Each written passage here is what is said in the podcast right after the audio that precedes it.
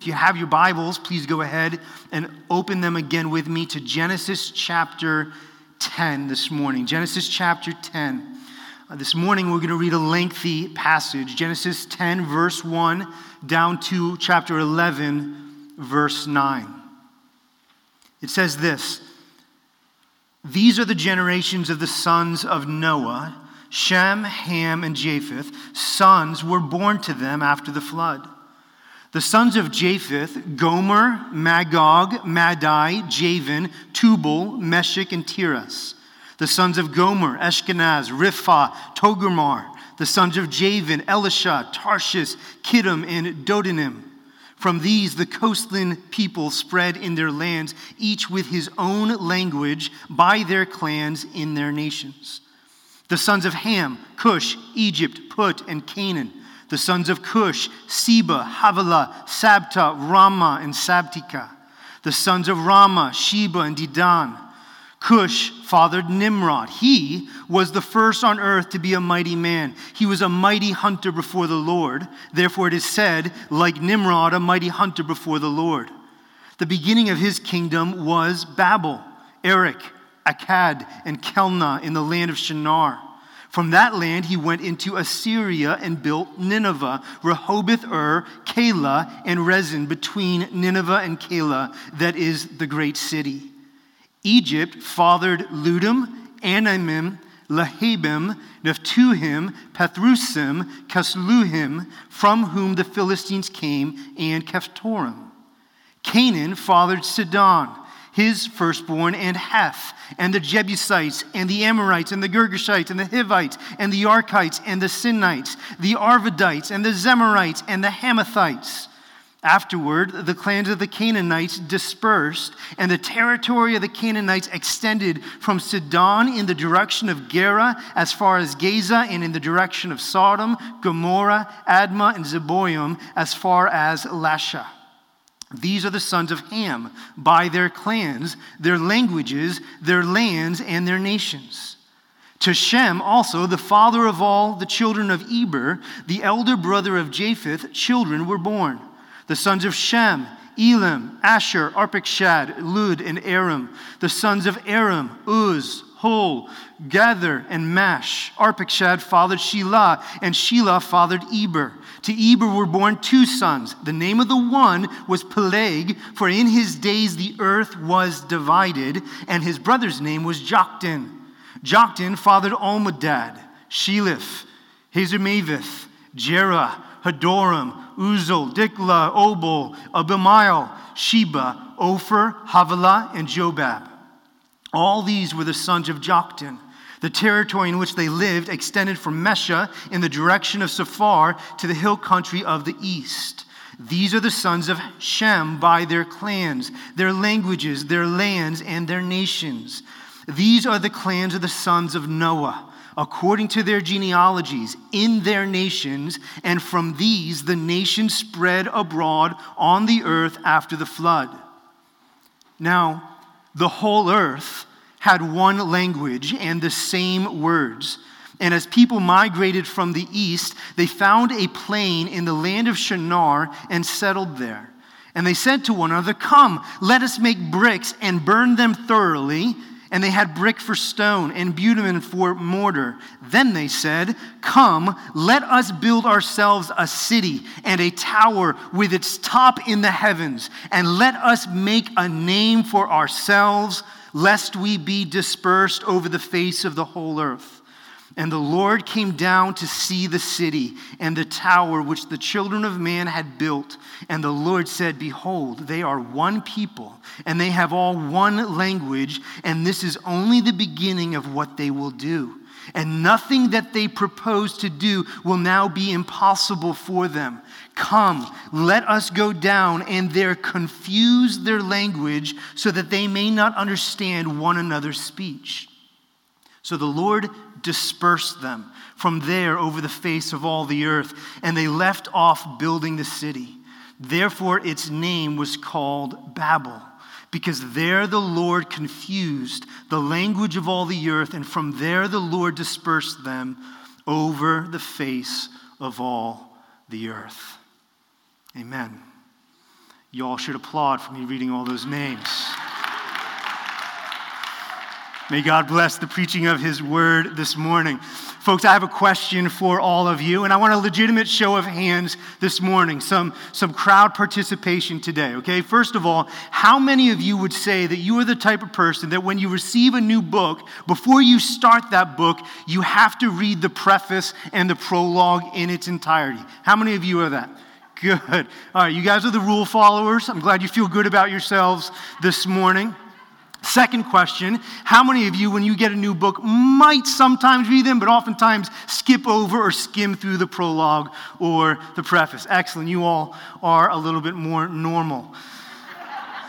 Some of you moms are saying to yourselves, I don't, didn't, didn't know Dr. Seuss books had prologues. I would just love to read a book that has a prologue in it someday but, but actually, for those of you who are tracking these things, and I know some of you are in this room, there's really a really big difference between a prologue and a preface. They're, they're not the same things. A preface really is just a brief statement by the author about the book that he's written.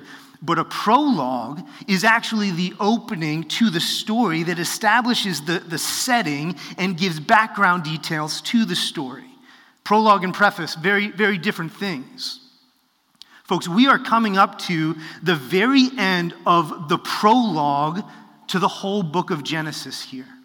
Yes, just to the prologue. Genesis 1 to 11 is really just the first section of Genesis. And as you know, like a prologue, it has been used by God to establish the setting to this story. The, these first 11 chapters of Genesis have established the great need of humanity and now it's not till the new year, it's not till we get into January and we jump into chapter 12 that the story of redemption is actually going to begin and launch us into the rest of the scriptures. These 11 chapters really do just set the stage for the story of redemption that will come. And folks, by the time we get to chapter 11, we're really ready for the story of redemption to begin, aren't we? We're ready for this. By the time we get to chapter 11, we are weighed down by the curse of sin and by the brokenness of this world. Dealing with Noah and the flood, it's not easy to do. The sin of Ham, it's uncomfortable. The Tower of Babel story, it's not easy. Studying these things do not feel easy. They, they don't feel festive to us this holiday season, right? I mean, it's December. Why, why don't we just preach on some more happy texts than these? But listen, if you are feeling that this morning, then the prologue of Genesis 1 to 11 has done exactly what Moses intended it to do when he wrote it. By the time we get to chapter 11, we should be longing for something more festive, more happy, more joyful, more hopeful than this. Why? Well, because these first 11 chapters have been dark. We have seen the pandemic of sin spread throughout the world.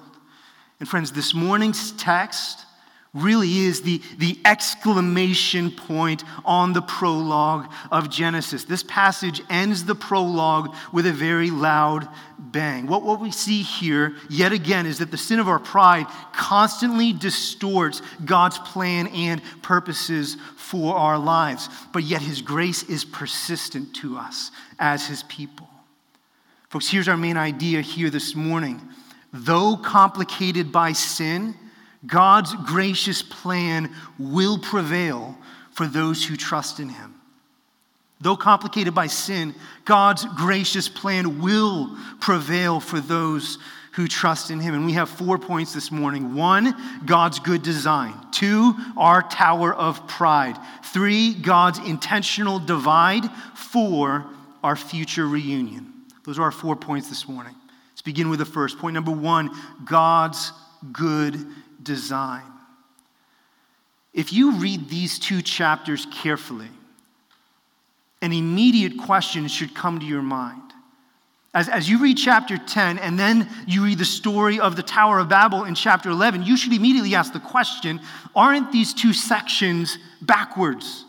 Right? It seems in chapter 10 like the people have already been given their specific languages. It actually says it explicitly in verse 5, verse 20, and verse 31. They already have their languages, and it also makes explicit that they're already dispersed throughout the world. You see that in verse 5 and also in verse 32. Look at verse 32 with me. It says, These are the clans of the sons of Noah, according to the genealogies in their nations, and from these the nations spread abroad on the earth after the flood. And so, if the Tower of Babel in chapter 11 is where this division happened, then why does it already seem to be that way in chapter 10? Isn't this somewhat contradictory?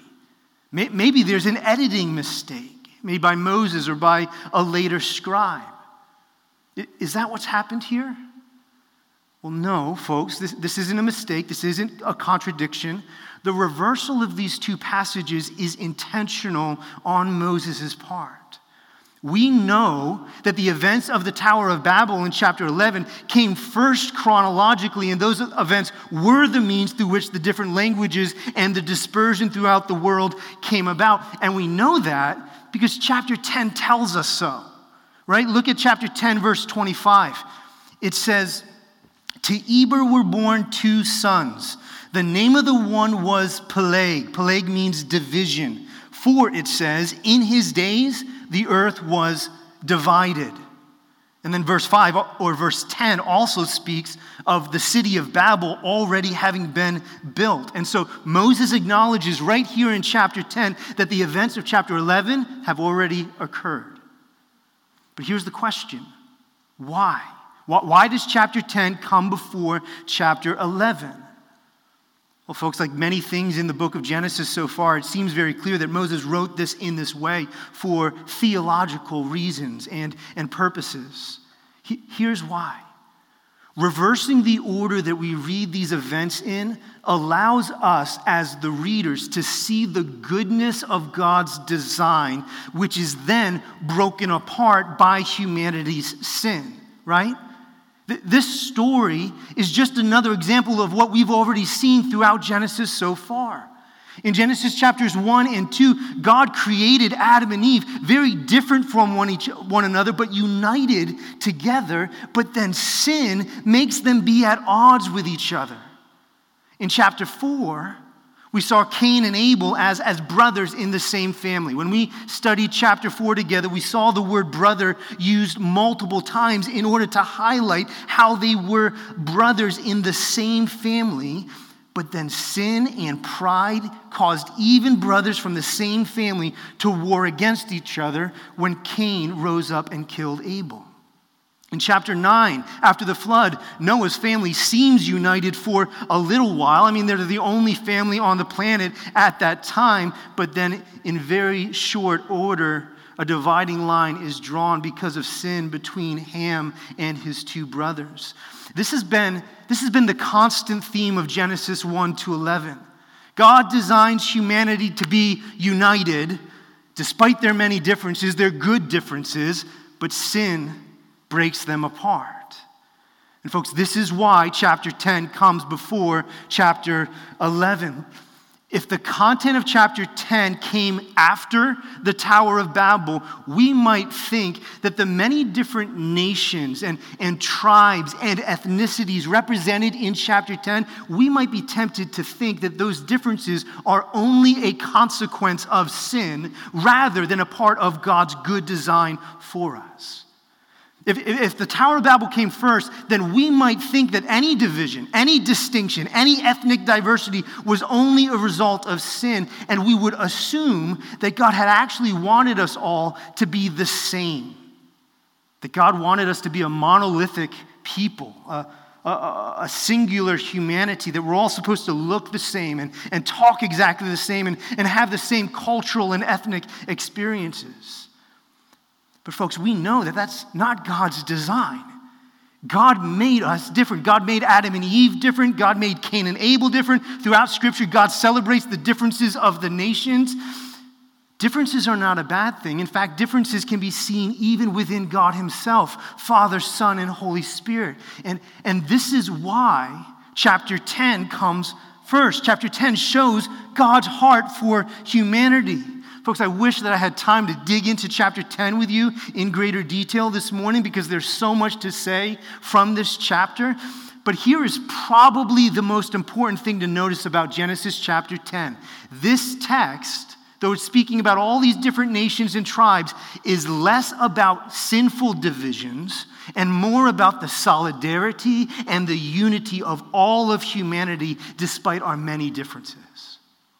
Chapter 10 is more than just a genealogy. Chapter 10 has been called the, the Table of Nations, it is an ethnographic map.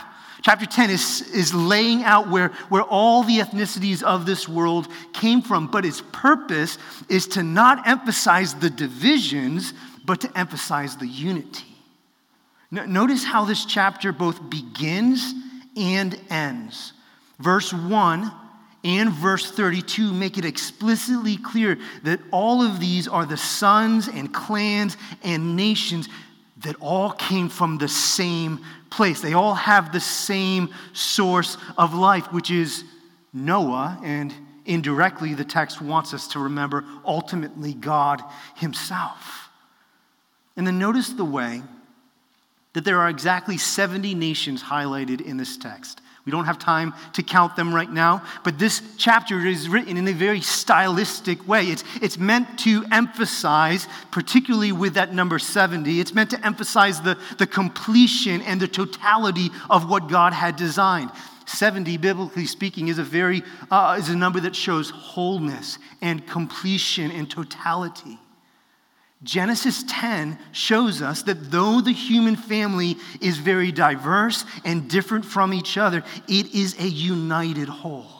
We all have one source. Tribes and nations are not a result of, of our sin. Now, now, our struggle to get along together and the difficulty of language barriers and other cultural barriers, those are a result of sin, as we will see in chapter 11. But tribes and nations, no, they are a part of God's good design for a global family of humanity.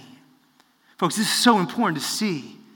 We, we have a common origin. And, and with that common origin, though, though we are very different from each other, though there are many different races and ethnicities, we are meant to be united under God. By putting Genesis 10 first, God is showing us that He values diversity, He values the nations of this world. R. Kent Hughes says this. He says, the, the transcending truth of the Table of Nations, or chapter 10, is that it gives an unparalleled ecumenical vision of human reality. The table declares the interrelatedness of all peoples. We all have the same ancestry. We all, red and yellow, black and white, and pink and beige and piebald, share the dual paternity of Adam and Noah. Our DNA comes from the same source all people are united to one another by their ancestry and by their responsibility to their Creator God. But at the same time, all the world's people are divided by geography and language and ethnicity and culture, and most of all by their fallenness and sin, which separates them both from God and each other. Church, this is so important for us to, to see as we begin. This, this should lead us as a church family to, to value and to pursue healthy biblical conversations about race and ethnicity within the church. You know, sometimes people can can resist conversations about race and ethnicity because they feel like to have those conversations is to, is to highlight the differences rather than the unity. And to talk about differences, to talk about some division feels, feels dangerous to us. It leaves us feeling very, very vulnerable. Many people just want to say, no, we're, we're all the same. We're all loved by God. There's no differences between us. We don't need to see skin color within the church. And so let's not talk about how some of us are Asian and some of us are Indian and some of us are black and some of us are white. Let's not talk about those things. Let's just all be together as a whole. But what we see in this text is that by God's design, we are very different. We're, we're not all the same. Listen, see, saying that, that you are colorblind when it comes to matters of race and ethnicity, that, that is not a God honoring thing to say. I understand the sentiment behind it that we're colorblind, but it's not God honoring because it ignores and belittles the beautiful display of di- diversity that God has made in this world. It minimizes the extraordinary beauty that is the global human family. We are, by God's design, different. And as the church, we should find ways to have healthy conversations about those differences and how those differences can make much of God and not of ourselves. This is important. Friends, that brings us to our second point this morning. Point number two our tower of pride. God has designed us to be diverse, and our diversity is actually a reflection of who He is. It's, it's part of His good design. It's very, very good. But He also wants us to be united together, right? Unity is a good thing. Unity is God honoring. Unity is biblical. And so, so, why, we might ask, why is the Tower of Babel such a big deal? And we might ask that because as you start reading chapter 11, what you see is a whole lot of unity on display. Verse 1 says, Now the whole earth had one language and the same words. That, that seems like a good thing. Shouldn't God be happy about this? But it quickly becomes apparent that this unity is not a good thing. Why? Well, because this unity is quickly leading these people to an incredible display of pride on their part and, and from within their own hearts. Look at verse 4.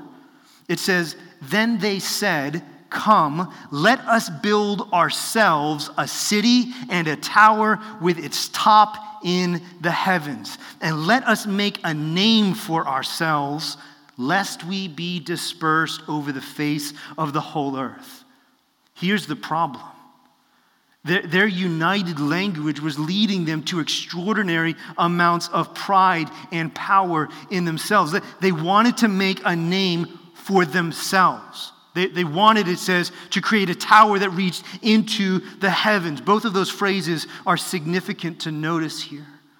First of all, they, they wanted to make a name for themselves.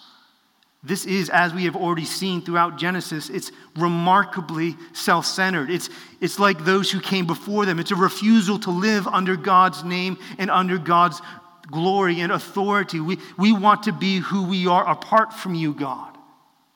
And then, second of all, it's actually an assault on heaven itself. They want to make a tower, it says, whose top is in the heavens. This, this desire on their part really does reflect the, the common understanding in that day within the polytheistic religions of that day, and, and that the gods, they believed, resided up in the sky. And if you could just find some way to, to cross the heavenly boundary, you could be with the gods and you could be like the gods. That was the perception. And so they wanted to be like God, much like Adam and Eve wanted to be like God. And then, third, notice the phrase in verse 4 that says that they wanted to do all of this lest they be dispersed over the face of the whole earth. There seems to be in this a resistance to God's design that they would fill the earth and subdue it. They, they did not want to be dispersed. They didn't want to populate the earth and to become diverse into lots of different nations and tribes. They wanted to remain only one. Why? Well, because to disperse, to fill the earth as God intended, would have involved spreading out, and to spread out means to become vulnerable. It's dangerous to be diverse. There's safety in numbers. To obey God in this would have required tremendous faith and courage on their part. And so, in all of this, what do we see? Well, we see again immense pride, incredible self sufficiency they want a name for themselves. They want to be like God, and they don't want to live a life that requires faith and courage and trust in the one true God. This is an assault on heaven, and it is in Genesis 1 to 11 the ultimate demonstration of human pride and self sufficiency. It is the exclamation point on this, on this introduction. In fact, Babel which will eventually become the nation of Babylon, really does quickly become a biblical theme, a, a, biblical picture for human power and human control against God. Biblically speaking, Babylon really becomes synonymous with human pride and achievement in their own strength. Babel becomes synonymous to, to human ingenuity and what they can do apart from God's grace. Church, once again, we see the pride of our humanity wanting to be like God, not wanting to live under His authority. We don't want to be humble before Him. We don't want to be vulnerable before Him. We don't want our lives to require faith and trust. No, we want, we want control. We want the authority. We want to build our lives up in our own strength and in a way that doesn't ever re- require faith or trust in Him. We want to make our names great, our reputations famous, and not His. Church, let's not be like the people of Babel. Let's not be people who want to make a name for ourselves. The result of that is always division. Let's not, let's not resist obedience to God because it requires courage and faith in Him. No, let's be a people who want to make God's name famous in all the world and who are willing to live in a way in all areas of life that demonstrates our trust and our dependence on Him rather than on ourselves. And that brings us to our third point this morning. Point number three God's intentional divide.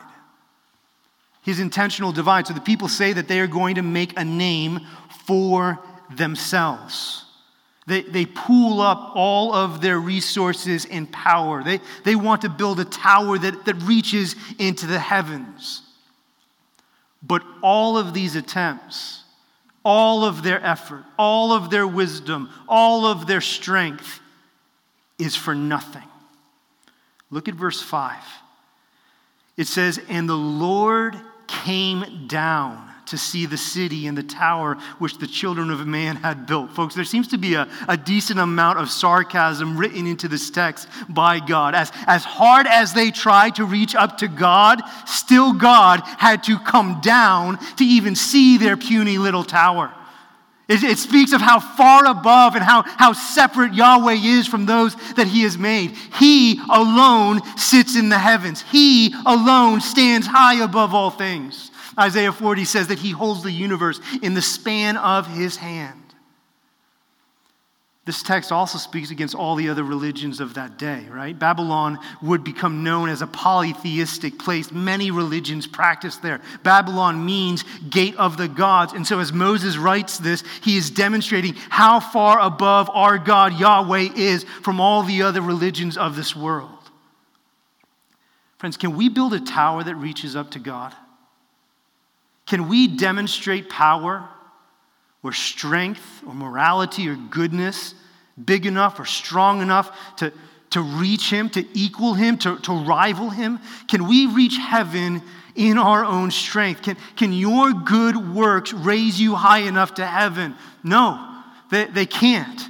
The picture that is painted here is that humanity, even with all of their, their strongest efforts, could never reach up to God. He still has to come down to them. Friend, your greatest attempts to reach God, it's like you standing up on a stool and thinking that you've climbed Mount Everest. It makes no sense. It's like you standing on stilts and feeling like you're, you're as tall as a sequoia tree. It's like my little dog, five pound dog Lucy, thinking that she can take on a Great Dane. Or like me this afternoon thinking that I can dunk a basketball into the hoop. It can't happen. It's not, it's not going to happen. This is how far above God is in his holiness and power. And yet, this text is not only sarcastic about this project of human ingenuity, it is intended to show the difference between God and them. But verse 6 also shows us that God actually sees the significance of what they're doing. Look at what it says. God Himself says, nothing that they propose to do will now be impossible for them. It's not that God is threatened by them. He doesn't think they're actually going to accomplish these things if He doesn't stop them, but He knows that the human mind that he has created and the human strength that he has given, that when they are pooled together in this way, humanity will be unstoppable in their self made humanistic attempts to rule their own lives. It's not that they can rule their own lives like God can, but it will be impossible for them to stop trying because they'll have so much power and corporate wisdom. And so God resolves to stop them. God resolves to put an end to these endeavors. Verse 7, he says, Come. it's really a contrast to their come, let us build a tower. He's, he's, he's contrasting them, mirroring them, in some ways mocking them. Come, let us go down, and there confuse their language so they may not understand one another's speech. And in so doing, he, he forces them to disperse. He, he forces them to separate, to find their individual identities and their ethnicities as they learn to work together with those who are like them. It, it's not that all that the different ethnicities are a result of God's judgment of sin against sin, but it is that God's judgment, his separation, makes relating across these nations and ethnicities difficult. Communication and unity become hard, if not impossible. Also, it's, it's not clear as to whether this is the official start of all the languages of the earth did God somehow just miraculously have them start speaking in different languages? Was there suddenly German and Russian and Chinese and, and English languages? Or did He just in some way make them unable to understand each other so that they now had to find new ways to communicate and thereby start the, the long process of linguistic development? I think that's probably what happened here. But here's the point of God's judgment God doesn't want humanity to stand in their own strength. He lovingly and graciously wants us to live in humility and dependence upon Him alone. And so, friends, there are times, like here in Babel, when He intentionally disperses us. He intentionally thwarts our plans so that we might become more dependent on Him. Church, there's a word for us in that. Sometimes God disperses us. Sometimes He scatters our plans just so that we need to lean more heavily upon Him. And that's not a bad thing, that's a good thing. It's not always even a, a result of sin like it is here. Friend, let me ask you a question Where is God thwarting your plans right now? Where do you feel dispersed and scattered in life? Has your health been failing? Have you lost your job? Have friends abandoned you? Has church leadership failed you? Have politics left you disappointed and fearful? Has, has 2020 just scattered all of your plans for your life? And do you, do you hate the vulnerability that that creates in you? We don't like feeling dispersed. We don't like feeling vulnerable. We don't like feeling like our attempts at building our own kingdoms are being thwarted.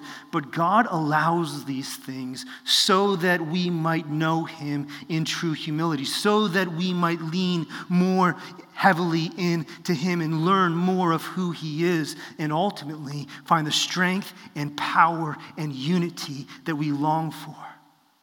It's not going to happen in ourselves, it's only in and through Him. Which brings us to our fourth and to our final point this morning. Point number four our future reunion. Our future reunion. This, this story really is a, a repetition of what we've seen before in Genesis, right? Ha- hasn't there been, hasn't there been a theme and a pattern so far? Number one, Adam and Eve sin. God punishes them for that sin of pride. But then he, he covers their nakedness and gives them a hopeful promise. He gives them grace. Number, number two, Cain kills his own brother, and God sends him out even farther from the Garden of Eden as a judgment. But then God even promises Cain to protect that he will protect him in the days to come. He gives him grace. The world is then filled with corruption and violence. God sends a flood of judgment against the whole globe, but He then extends His grace by preserving a family and reestablishing His covenant with that family. There's grace. This is a pattern. Sin, judgment, grace. Sin, judgment, grace. And today, we see the same thing almost. We see the same thing except for one thing. In our passage, we see the pattern. We see God's good design, unity despite diversity, chapter 10, check. We see man's pride, prideful rise up into power, check. We see God's judgment against them as he scatters them throughout the world, check. Sin, judgment. What comes next? Where's the picture of God's grace? Where, do we see here God extending towards humanity in their sin his grace and his mercy? Where are the promises? Where's the comfort in this text here in Babel? This story ends in a very fateful way. Look at verse 9. It says, And from there the Lord dispersed them over the face of all the earth. It seems like it's all bad. This is judgment, not grace. Well, folks, notice with me how this passage is formatted. What was the, what was the final group of nations spoken of in chapter 10? It was the nations that came from Shem, right? We see that up in verse 21. To Shem also, the father of all the children of, of Eber. Shem is last. And then we are interrupted with the story of the Tower of Babel, where all of humanity is trying to make a name for themselves. They want their name to be famous. And then in Genesis chapter 11, verse 10, after the Tower of Babel, we return to the generations of Shem. Folks, what is this? Why is it organized in this way? Well, as we come to the end of this first major section of Genesis, this prologue, we find no explicit gift of grace to the nations because the prologue is over and the story of redemption is now beginning. As God's judgment scatters humanity throughout the world, he then officially launches his rescue mission. This is the grace within this story, within this text. God scatters the people throughout the world, and now it's time to get the story started. And we see all of this through the line of Shem. Jason's going to talk about this in a few weeks when he preaches the second half of chapter 11 and the first few verses of chapter 12. But it is through Shem that God chooses and calls us a family to himself. It is through Shem that he calls Abraham to live by faith and not by sight. And then it is through Shem that the Jewish nation, the Israelites, will come about. It is through Shem and then through Abraham that God will focus in on a family, one family, one weak and unimpressive family among all the nations of the world in order to bring about his plan of redemption. Why? To make his name great among the nations. Do you know what the, the name Shem even means? It means name. Name. And so, even as humanity tries to make a name for itself in the story of the Tower of Babel, God is already choosing a family, a people, a group through which He will give His name to, through whom which all the nations of the earth will be blessed. While humanity wants a name for themselves, God says, I will give you my name. And He says it to a people who are called only by His grace and not by their own strength or power. Folks, Genesis 1 to 11, it's not very festive. this holiday season. It's not full of, of cheer and goodwill, but what it leads us to is very festive. It leads us to Jesus. Through Shem, through Abraham, God will one day send his only son into this world as a little baby to live and to die to pay for our sins so that all who come to him and confess his name and not their own will be saved.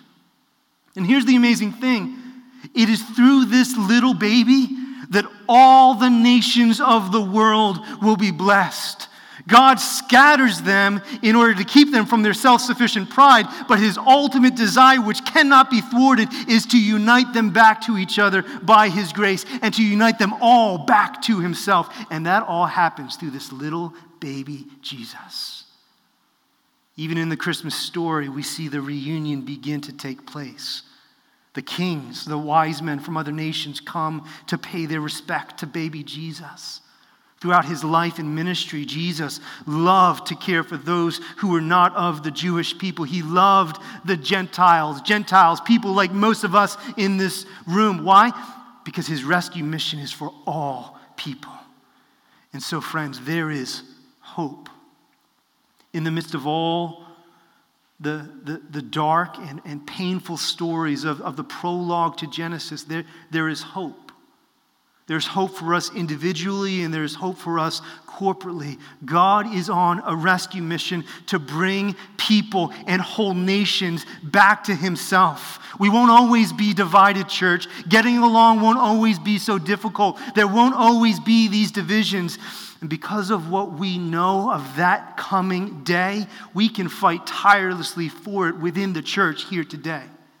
Though complicated by sin, God's gracious plan will prevail for those who trust in Him. And so we can live in light of that day. Even now, we can live for that day by making our lives about His name and not our own. We can live for that day by pursuing unity and not division. We can pursue that day by humbly following God's calling upon our lives, even when it is costly, even when it requires great faith and courage on our part. His plans cannot be thwarted. And for all who call upon his name and not their own, these things will come about.